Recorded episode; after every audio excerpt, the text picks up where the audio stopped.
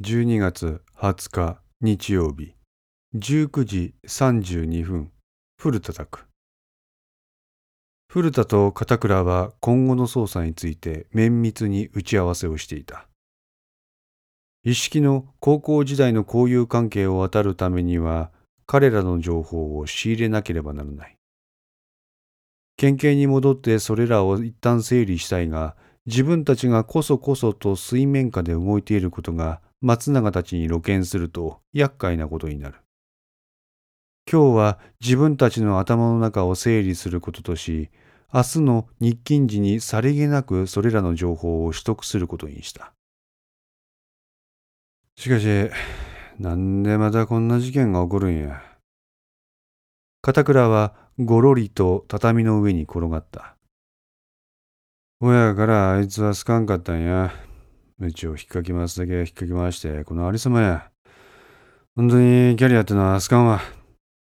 松永も意識も同類や。片倉、こんなこと今更言うなや。だから俺はさっさとこの仕事辞めたかったんや。なんか大きな災厄降りかかってくるような気がしてんてや。だら。あ？だらやわ、お前。いつからそんな腐った男になったんや。なんで？いくらでも言ってやる。お前今県警が置かれてる立場分かっとらんげろ。前代未聞の信用失墜やぞ。そんなお家の一大事の時に捜査の最前線の陣頭指揮を取るべき人間が間違ってもそんなこと口にするんじゃねえわいや。おめえがなんで今捜査一課の課長を拝命してるのかいっぺんでも考えたことあるんか。あ？お前が意識のことよく思ってなかったの分かるって。事実お前はいろいろ意識に意見した。ほやけど今までにあいつがお前に何かの報復措置したことあるか？ねえやろ？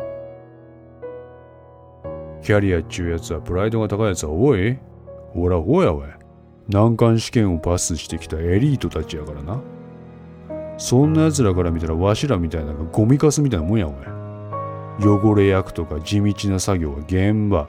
自分は指示するだけ。しかも机の上で考えた頭でっかちの指示や。ほんでわしらが抑えた手柄は全部自分のもの。現場を踏み台に出世や。そのくせなんかトラブルあれば現場の責任。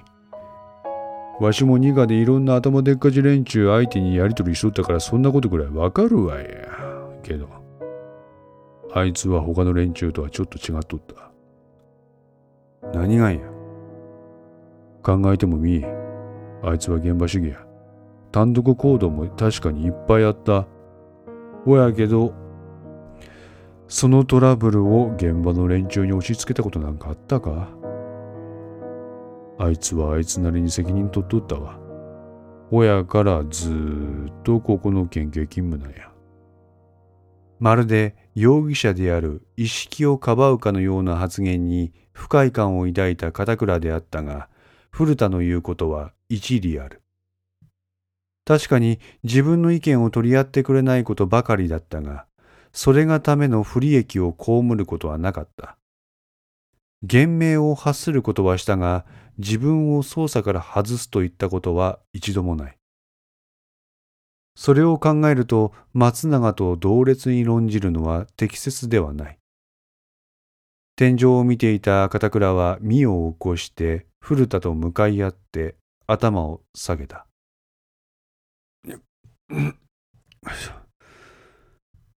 父さん、悪かった。俺が間違っとった。すまん。気にすんな。長い付き合いやろ、片倉。しかしだ。そんなできた男が今回の連続殺人事件を起こしたとは。考えれば考えるほど納得がいかんくなる。片倉、それはわしも同じや。まあ、とにかく逮捕あってのことや。そんためには薩長様の働きぶりに期待をするとして、わしらはとにかく別の方面から手がかりをつかむことに専念するとしまいか。ああ。片倉の携帯電話が鳴った。発信者名は朝倉忠俊であった。古田は片倉に電話に出るよう手で合図した。はい、片倉です。ええ。大丈夫ですが。え？なんでですか？ええ、います。わかりました。今からそちらに行きます。電話を切った片倉に古田は言った。どうした？特捜からお呼び出しや。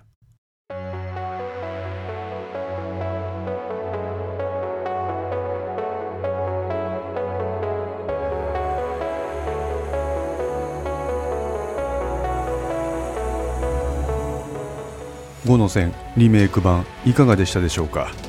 このお話は毎週木曜日にいちわずつ更新できるよう鋭意作成中です。ご意見やご感想がありましたら Twitter や Web サイトのお問い合わせお便りコーナーからお寄せください。